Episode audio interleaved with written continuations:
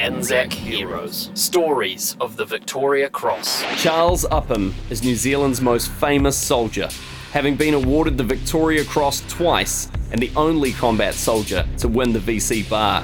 Christchurch born and bred, Charles Upham attended Christ College, eventually going into farming. When war broke out, he volunteered for service at 30 years old. He won his first VC for operations in Crete. He advanced his platoon nearly three kilometres during battle, personally taking out three separate German posts. He snuck through enemy territory to rescue a company that had been separated. He was wounded by shrapnel and took a bullet in the foot. He remained on duty, removing the bullet later. According to the VC recommendation, he showed superb coolness. VC number two began with Upham using hand grenades to destroy a truck loaded with German soldiers. During a heavy battle, he took out a number of machine gun nests, all the while shouting encouragement to his men. He was shot in the elbow and had his arm broken, but still managed to destroy several guns and vehicles, including a tank.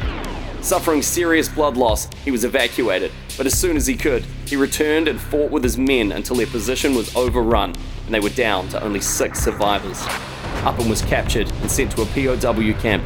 He attempted escape countless times, once running almost half a kilometre on a broken ankle, and then jumping out of a toilet window on a train and knocking himself unconscious. There's a famous photo of Upham tangled in barbed wire with a German soldier pointing a gun at him after another failed escape attempt. Upham casually lit a cigarette in response. When the war ended, he married his long term girlfriend and had three daughters and lived on a farm north of Christchurch. He never let any German made machinery on his farm.